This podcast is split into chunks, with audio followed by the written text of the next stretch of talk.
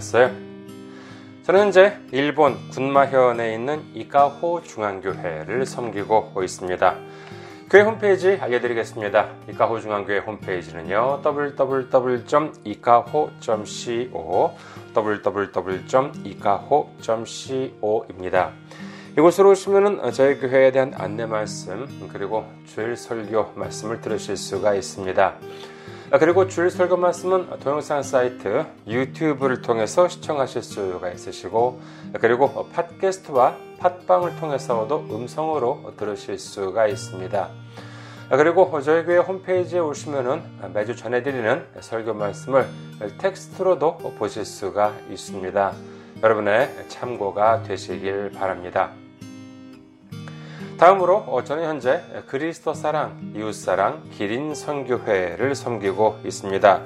기린 선교회 홈페이지 알려드리겠습니다. 기린 선교회 홈페이지는요, www. 숫자 3927.kr www.3927.kr입니다. 그리고 메일 주소도 알려드리겠습니다. 기린 선교회 메일 주소는요. 기린미션 골뱅이 gmail.com 기린미션 골뱅이 gmail.com입니다. 이곳으로 메일을 보내주시면 제가 언제든지 직접 받아볼 수가 있습니다. 다음으로 지난주에 또 귀하게 선교 후원으로 섬겨주신 분들이 계십니다. 안개성님, 윤창조님께서 귀하게 선교 후원으로 섬겨주셨습니다. 감사합니다. 얼마나 아, 감사하고 얼마나 기쁨이 넘치고 얼마나 큰 힘이 되는지 모릅니다. 기도로 함께 해주시고 그리고 이렇게 물질로 함께 해주신 모든 분들께 예수님의 놀라운 축복과 넘치는 은혜가 함께 하시기를 주님의 이름으로 축원합니다. 다음으로 선교 후원으로 섬겨주실 분들을 위해 안내 말씀 드립니다. 먼저 한국에 있는 은행이지요. KB국민은행입니다. 계좌번호는요. 079-21-0736-251 KB국민은행 079-21-0736-251 홍성필입니다.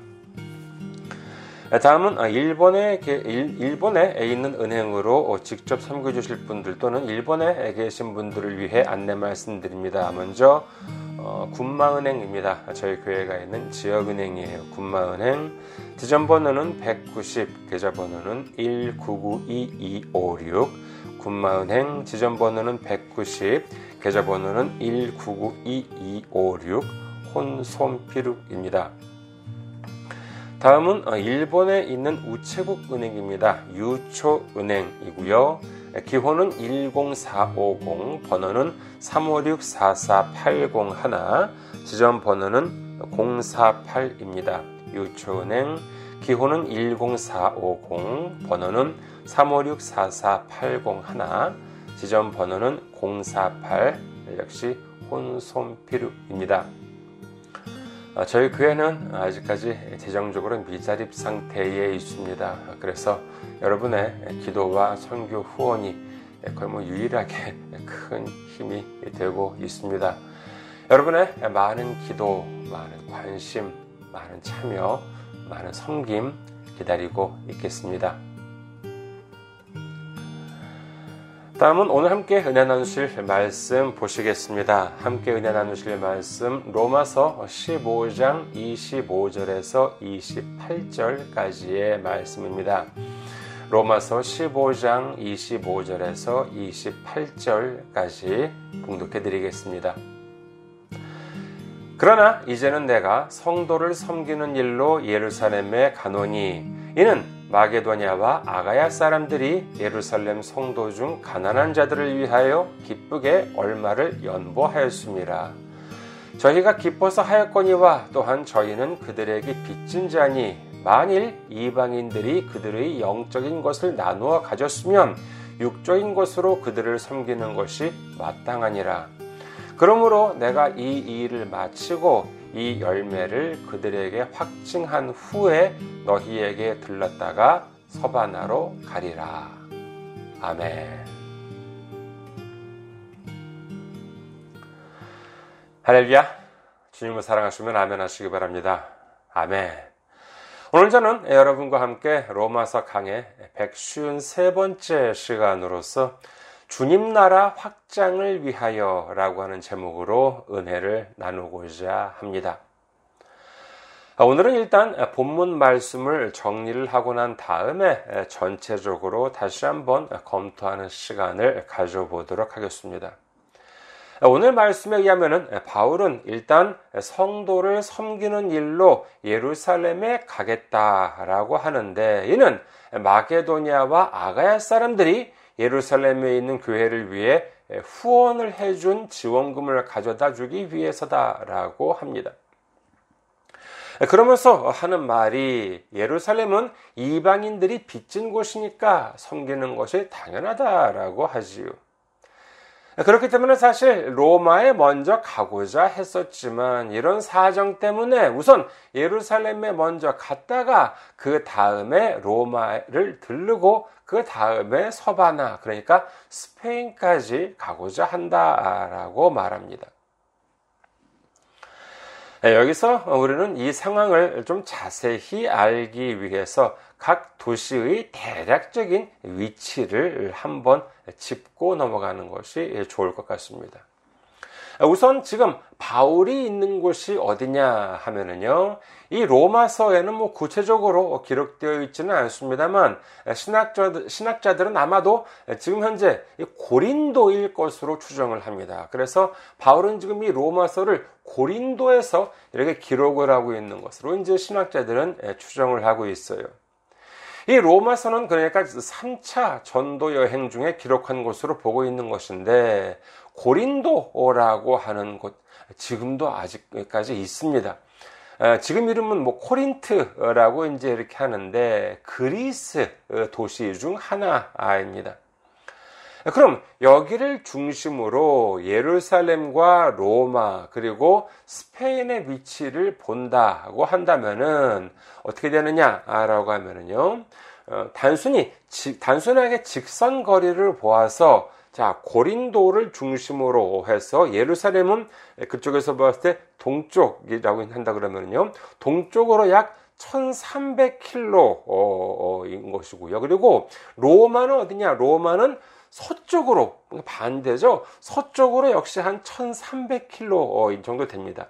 그리고 스페인은 그 로마에서 더 서쪽으로 1400km 떨어진 곳에 있어요. 예, 그러니까 스페인까지를 본다면은 고린도에서 로마를 거쳐서 스페인으로 이제 가는 것이기 때문에 단순 계산으로 본다면은 예, 고린도에서 로마까지 1300km, 그 다음에 로마에서 스페인까지 1400km, 그럼 2700km 직선 거리로요. 2700km나 떨어져 있다라고 하는 계산이 됩니다. 자, 본래 바울의 계획은 어디로 가는 것이었다고요? 예, 로마를 거쳐서 스페인까지 가는 것이었습니다. 그런데 전도 여행 중에 예루살렘에 있는 교회를 돕기 위해서 후원금이 모였어요. 그래서 이 후원금을 예루살렘에 가져다 준 다음에 다시 로마로 갔다가 스페인으로 가겠다라고 하는 것이지요.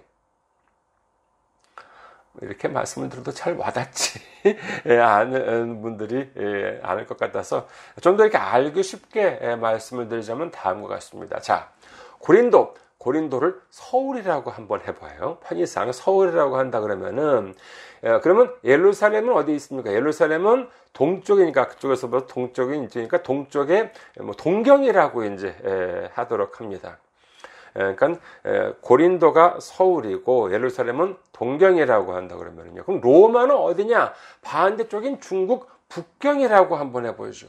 그러면 스페인은 어디냐라고 하면 더 어, 서쪽으로 가서 어, 몽골이라고 이제 할 수가 있겠습니다. 뭐 울란바토르 이제 그쪽이라고 이제 하면 되겠죠. 자, 지금 우리는 서울에 있어요. 그리고 계획은 북경을 지나서 몽골 쪽으로 가려고 해요. 그런데 후원금을 전달하기 위해서 불가피하게 동경을 들러야 하기 때문에 결국 서울에서 동경을 들렀다가 다시 북경으로 가서 몽골로 가겠다라고 하는 말입니다. 사실 우리가 좀 이해하기 쉽도록 하기 위해서 뭐 서울, 동경, 북경, 몽골 이렇게 이제 했습니다만 실제 고린도나 그다음에 예루살렘, 로마, 스페인 한다 그러면은요 고린도, 예루살렘, 로마, 스페인 이렇게 한다 그러면 더 멀리 떨어져 있습니다.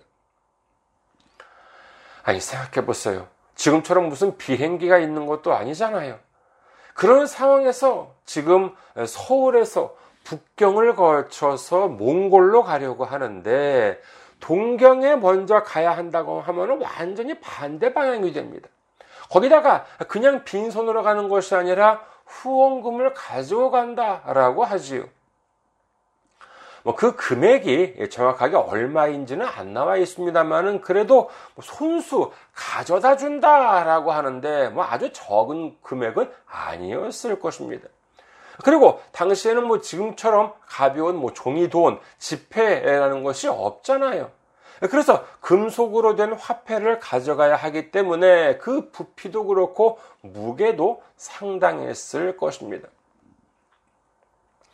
어, 지지난주에, 예, 지지난주에 일본에서는요, 한 이틀 정도 그 전국적으로 은행 간의 그 타행 이체 있잖아요. 다른 은행으로 이렇게 입금을 하는 그것이 은행 시스템 장애 때문에 하지 못했다라고 합니다. 그래서 꽤 많은 사람들이 이쪽 은행에서 어, 현금을 인출해서 그다음에 저쪽 은행까지 간 다음에 거기서 입금을 시키기도 했다고 하는데 아무래도 뭐 목돈을 들고 다녀야 했기 때문에 상당히 불안했다라고 하는 사람들이 많더라고요. 하지만 바울의 경우는 어떻습니까? 바울의 경우는 뭐 이 은행에서 저 은행 정도가 아니지요. 거리도 그렇고 무게도 문제지만은 이 보안에 있어서도 적지 않은 위험 요소가 있었다고 할 수 있었을 것입니다.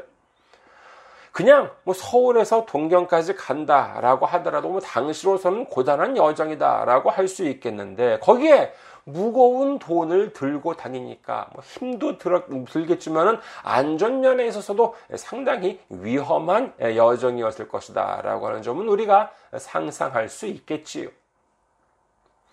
그렇다면 왜 그토록 위험을 감수하면서까지 바울은 그 반대 방향에 있는 예루살렘에 있는 교회까지 후원금을 전달하려고 했을까요? 사실 이 예루살렘이라고 하면은 복음이 시작한 곳이라고 할 수 있겠습니다만 당시 예루살렘에 있던 교회는요 적지 않게 어려움을 겪고 있었다고 합니다. 그 이유는 바로 이 유대인들과의 마찰, 더 구체적으로는 유대교와의 마찰 때문이라고 할 수 있습니다. 한국이나 아, 일본을 본다 하더라도 뭐 교회에 다니면서 신앙 생활을 하는 것은 뭐 오로지 뭐 교회와 관련된 일이고 이것이 뭐 직접적으로 어, 뭐 사회 권력과 관련이 있는 것은 아닙니다만은 당시에만 하더라도 종교 지도자가 곧 사회 지도자였으며 문화와 관습, 이라고 하는 것도 역시 이 종교를 중심으로 이루어져 왔다라고 할 수 있겠습니다. 그렇기 때문에 여기에 반하는 행동을 한다라고 하는 것은 이는 사회적으로도 적지 않은 박해를 받을 수도 있는 상황이었거든요.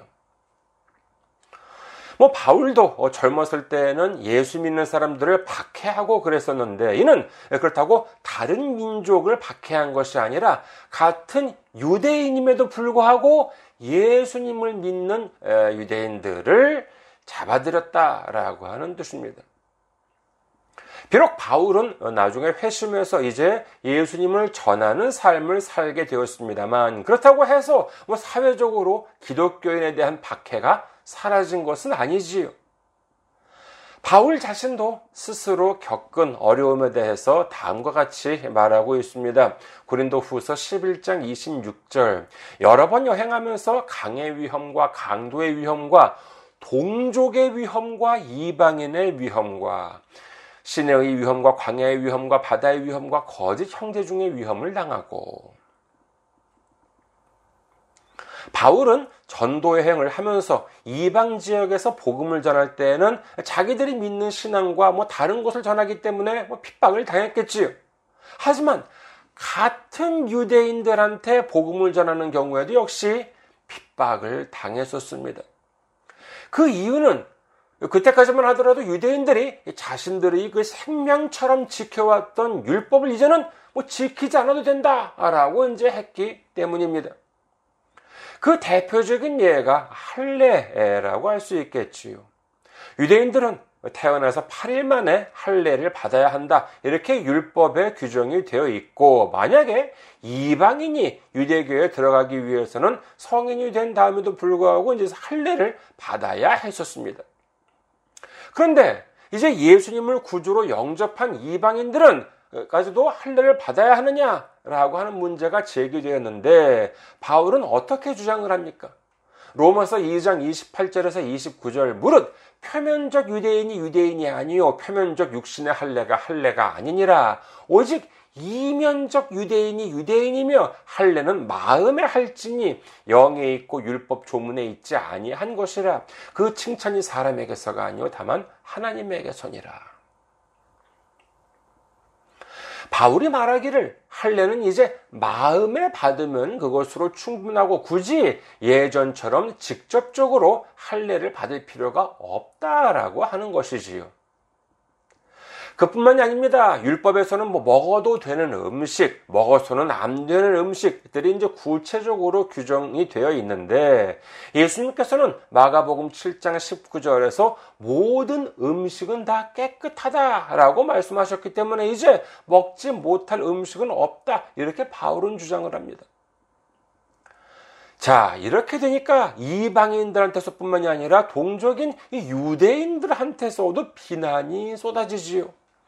그렇기 때문에 예루살렘에 있는 교회는 점점 더 어려움이 심해지게 되고 가난한 사람들이 들어갔기 때문에 외부로부터의 도움이 절실한 상황이었다라고 할 수 있겠습니다. 따라서 이 신앙의 중심인 예루살렘 교회를 돕는 일은 비록 그 여정이 험난하다고는 하지만 그만큼 중요한 일이었기 때문에 바울은 굳이 로마로 가기 전에 로마와는 정반대인 예루살렘에 먼저 가야 한다라고 말하고 있는 것입니다. 자, 여기서 지난주에 살펴보았던 질문을 다시 한번 생각해 볼까요? 아니, 바울이 누구입니까? 그야말로 주님과 동행하고 주님의 일을 누구보다도 헌신적으로 감당했던 사람 아닌가요?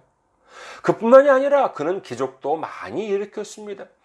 지난주에 잠시 살펴본 것처럼 병을 고치고 뭐 죽은 자를 살리기도 했다고 합니다만 그 정도가 아니에요. 사도행전 19장 음, 12절 보시겠습니다. 사도행전 19장 12절 심지어 사람들이 바울의 몸에서 손수건이나 앞치마를 가져다가 병든 사람에게 얹으면 그 병이 떠나가고 악귀도 나가더라. 참 놀랍지 않습니까? 바울이 가지고 있던 손수건을 가져다가 병든 사람한테 얹으면은요, 병든, 그, 그 병이 낫기도 하고, 그리고 악기도 나갔다는 것이에요. 이런 기록은 정말 구약에서의 모세나 엘리야를 연상케 하는 어마어마한 대목이기도 합니다. 자, 그렇다면요. 그, 그와 같은 바울이 굳이 산 넘고 물 건너 바다를 건너가며 후원금을 모으고 그리고 그 그리고 그 후원금 배달까지 가야 합니까? 출애굽기 때 보세요. 모세가 바위를 쳤더니 물이 나오기도 했다잖아요. 사실 뭐 어, 그런 장면을 그려놓은 무슨 그림들을 보면은요, 뭐 이렇게 뭐 옹달샘처럼 이렇게 물이 나오는 것처럼 되어 있는 그림들이 많은데, 아니, 생각해 보세요. 그 물로 인해서 당시 광야에 있던 이스라엘 사람들이 다 마셨다는 것 아니에요. 당시 이스라엘 사람들이 출애굽기 12장 37절에 의하면은 성인 남성만이 60만 명이었다라고 해요. 이를 바탕으로 추정을 하면은요, 남녀노소 전체 인구 는 대략 한 200만 명, 어, 지금 저희가 사역하고 있는 군마현 전체의 인구가 한 200만, 어, 190에서 한 200 정도 된다고 하는데 그 정도의 인구였다. 이렇게 이제 신학자들은 예상을 합니다. 그렇다면은 그 바위에서 나온 물로 200만 명이 마셨다라고 하는데 그 양이 무슨 졸졸졸졸 나오는 그 정도의 물이었겠어요? 아마도 그뭐폭 폭 폭포수처럼 엄청나게 막 쏟아져 나왔을 것입니다. 뭐 이는 모세가 행해 뭐 행했다기보다는 당연히 하나님께서 하신 일이지요. 그렇다면 바울이 그 먼 거리까지 가는 것은 뭐 그렇다 치더라도 뭐 하나님의 일을 위해 필요하다고 한다면 뭐 땅에서든 하늘에서든 간에 돈이 펑펑펑펑 쏟아져도 될 법하지 않습니까? 본문에 의하면요 마게도니아와 아가야 사람들이 후원금을 모았다라고 하는데 뭐 이방 지역에서 세운 교회인데 그 사람들이 넉넉해봐야 얼마나 있었겠습니까? 서로 없는 가운데에도 한 푼, 두 푼 모은 그 후원금일 것이고, 그리고 그 돈을 또 낑낑 메고 고린도에서 예루살렘까지 위험을 무릅쓴, 무릅쓴 채로 가지고 갔다라고 하는 것인데, 굳이 바울 정도 되는 사람이 그래야 했었냐라고 하는 것이지요. 설마, 하나님의 능력이 광야에서는 광야에서 물은 낼 수 있지만 뭐 돈은 못 내시는 분은 아닐 거잖아요. 여기에는 바로 주님께서 원하시는 것이 있으시기 때문이다. 라고 생각을 해야 하겠습니다.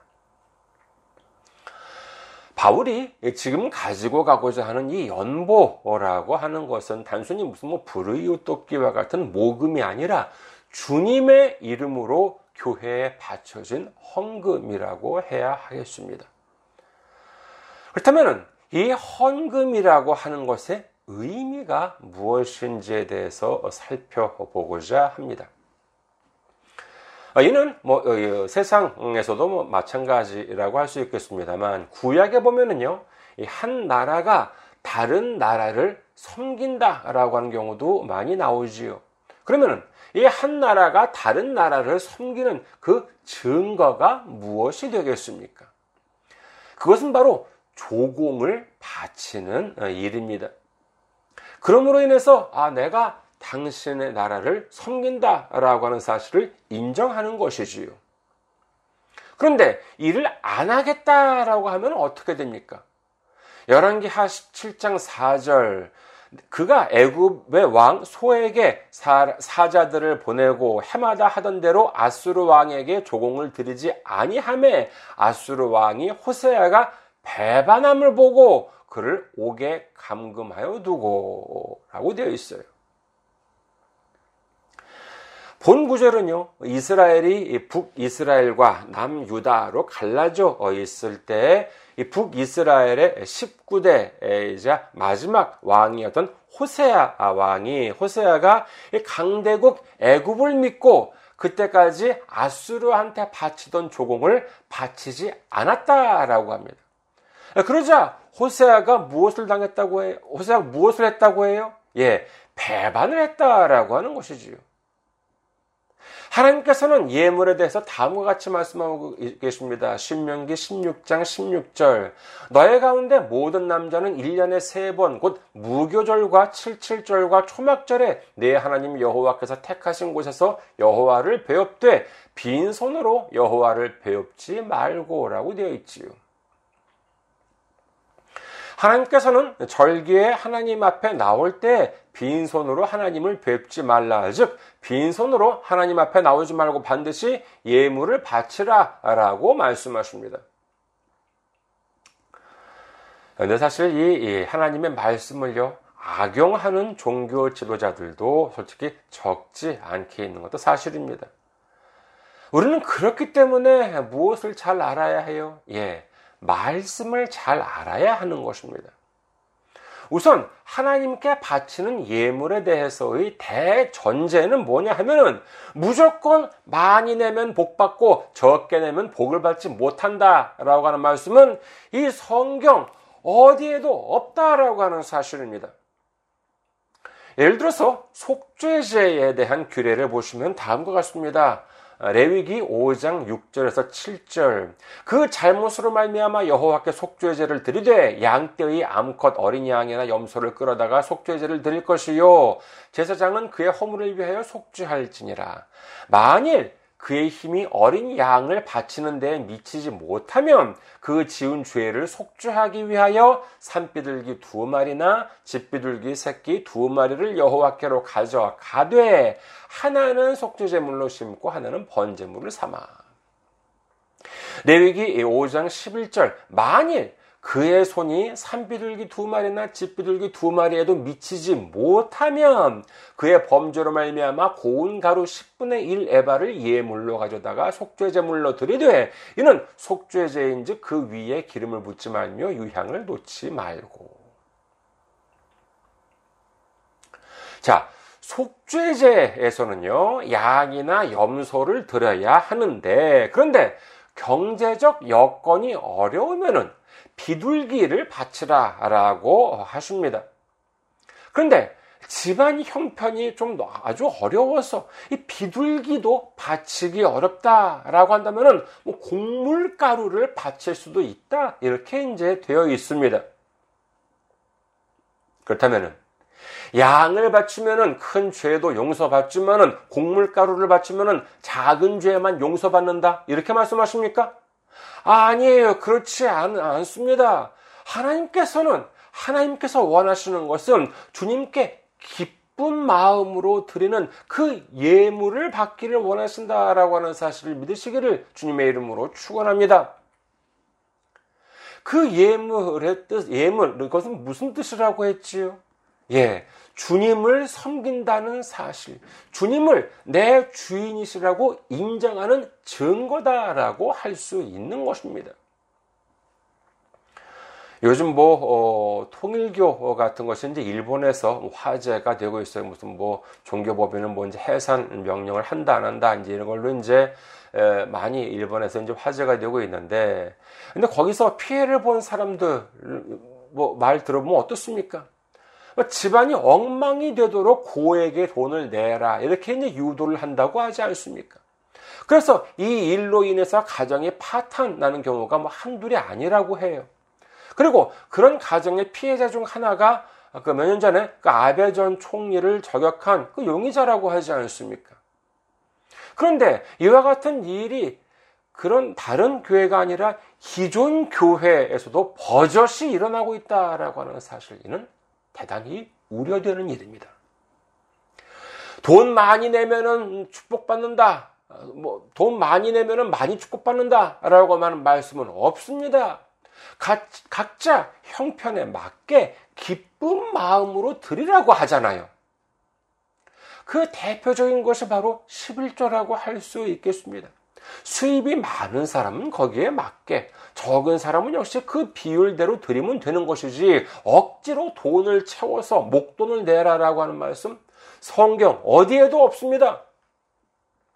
하지만 그럼에도 불구하고 뭐 이런 헌금이다 저런 헌금이다 해서 뭐 각 지역의 목표 금액을 책정하고 어떻게든 거기에 맞추어서 내게 하려고 한다면 그것이 다른 이단 사이비 종교와 무슨 차이가 있겠습니까?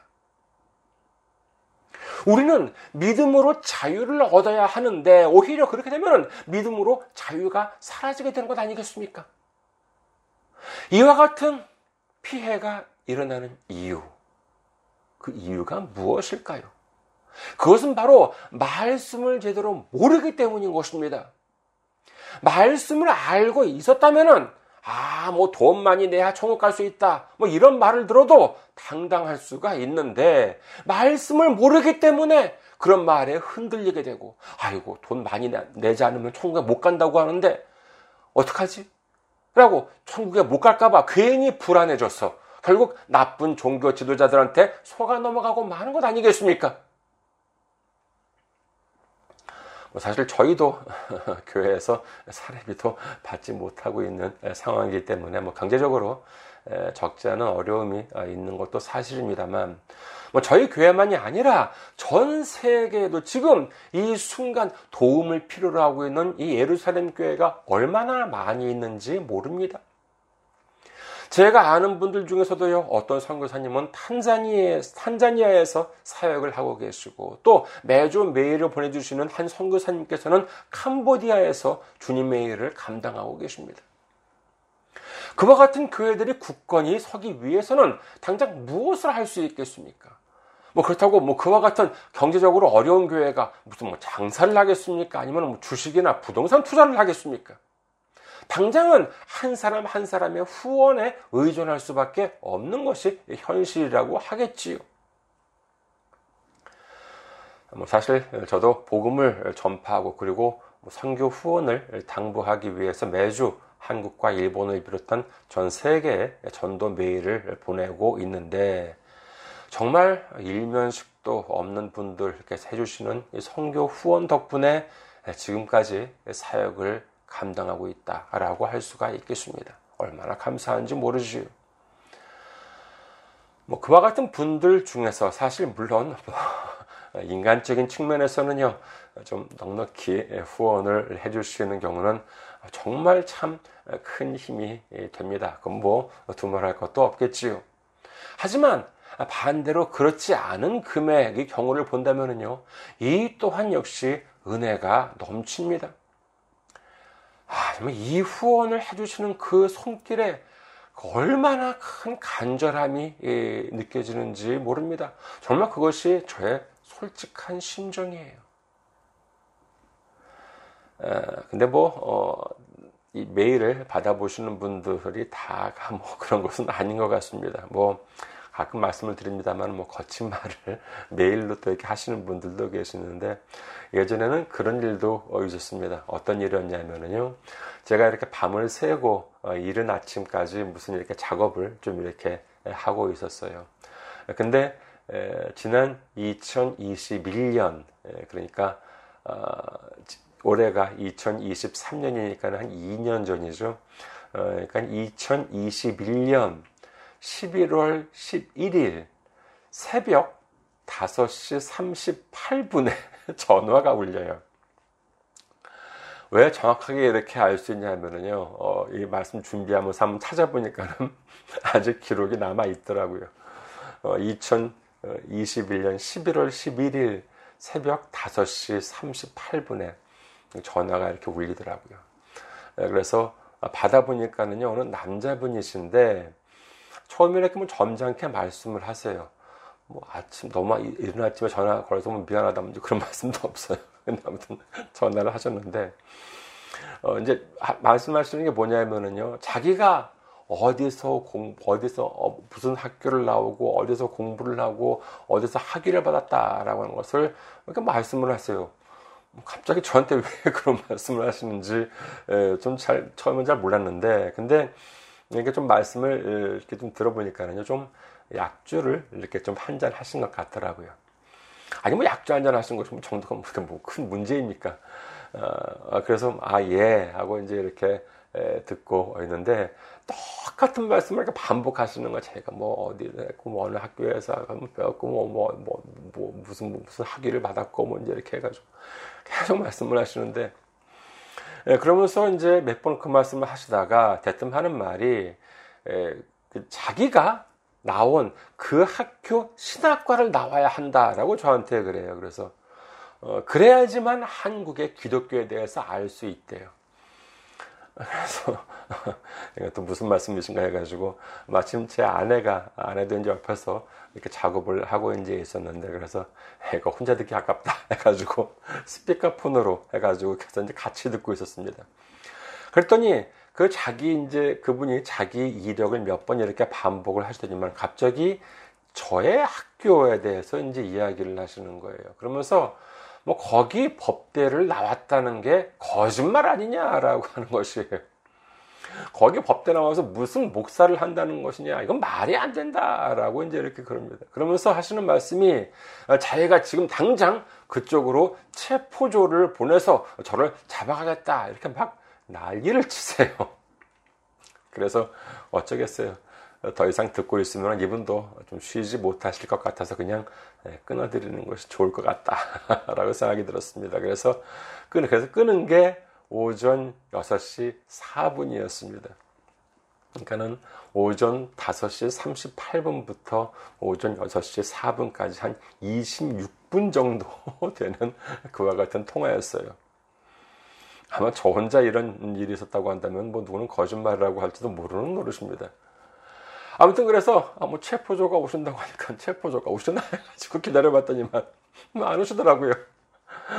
그래서 이런 일이 있고 난 다음에 아 그래 그렇게 생각하시는 분도 계시지 않을까라고 하는 마음도 사실 들더라고요. 뭐 그 이유는 뭐냐면요. 제가 한국에 있을 때 어떤 사이비 종교에 대한 그 시사 방송을 제가 본 적이 있는데 그 교주가 어, 그 법대를 나왔다라고 했대요. 근데 방송국에서 알아보니까는요. 학적부에 그 교주 이름이 없었다고 하더라고요. 그래서 야 이거 저도 괜히 그런 사람처럼 보이면 어떻게 하나 하고 고민을 하다가 메일 주소, 메일 주소를 쓸 때 일반 메일과 함께 제 학교 메일을 같이 쓰면 어떨까라고 하는 생각을 했습니다. 하지만 그걸 보고 또 뭐 반갑을 가지시는 거 못마땅하게 생각하시는 분들도 계실 수도 있겠는데 하고 제 아내와 이렇게 상의를 해보니까는 어, 학교 메일 주소도 같이 적는 것이 좋을 것 같다라고 제 아내도 이제 그렇게 말을 하더라고요. 예, 그래서 이제 예, 뭐 같이 요즘은 적고 있는데 그래도 뭐 그런 일을 겪으면서도 이렇게 메일을 보내드리는 이유는 뭐 물론 솔직히 말씀드려서 뭐 어, 성교 후원을 당부드리기 위해서이기도 합니다만 또 한편으로는 지금 상황이 절박하기 때문에 이렇게 열심히 전도를 할 수 있는 것이 아닐까 그리고 어, 지금도 좀 이런 시간이긴 합니다만은 이렇게 동영상을 이렇게 또 촬영을 하고 있는 것이 아닐까라고 이제 이렇게 이런 마음을 가지고 감사를 드리고 있습니다. 사실 선교 후원을 당부드리면서요 뭐 죄송한 마음도 있긴 합니다만 저는 제 믿음이 있습니다. 그것은 바로 이와 같은 사역을 주님께서 원하고 계시다라고 하는 그와 같은 강한 믿음입니다. 그렇다고 꼭 저희 교회에 대한 후원만이 아니라 앞서 말씀드린 제2, 제3 그리고 수많은 예루살렘 교회 도움을 필요로 하는 수많은 교회들이 지금도 있고 그와 같은 교회들에 대해서 도움을 드리는 손길을 주님께서는 기뻐하시고 그리고 분명히 그 손길 위에 넘치는 축복을 주신다라고 하는 믿음이 있기 때문에 사실 염치 불구하고 매주 메일을 보내드리고 있는 것이지요. 그리고 저희 교회, 저희 선교회도 어서 성장해서 한국과 일본을 비롯한 전 세계에 있는 미자립 교회들을 후원하고 주님의 나라를 확장해 나아가는 사역을 감당하고자 하는 그와 같은 소망을 가지고 있습니다. 주님께서는 이 땅에 부흥을 원하고 계십니다. 주님께서는 주님의 나라의 확장을 원하고 계신 것이지요. 그리고 그 일을 바로 우리의 손을 통해서 하시기를 원하고 계신 줄 믿으시기를 주님의 이름으로 축원합니다. 이제 주님의 마음을 가지고 우리의 작은 손길로 인해서 주님의 나라가 확장되고 주님께서 기뻐하시는 사역을 함께 해 나아가는 우리 모두가 되시기를 주님의 이름으로 축원합니다. 감사합니다. 항상 승리하시고 건강한 모습으로 다음 주에 뵙겠습니다.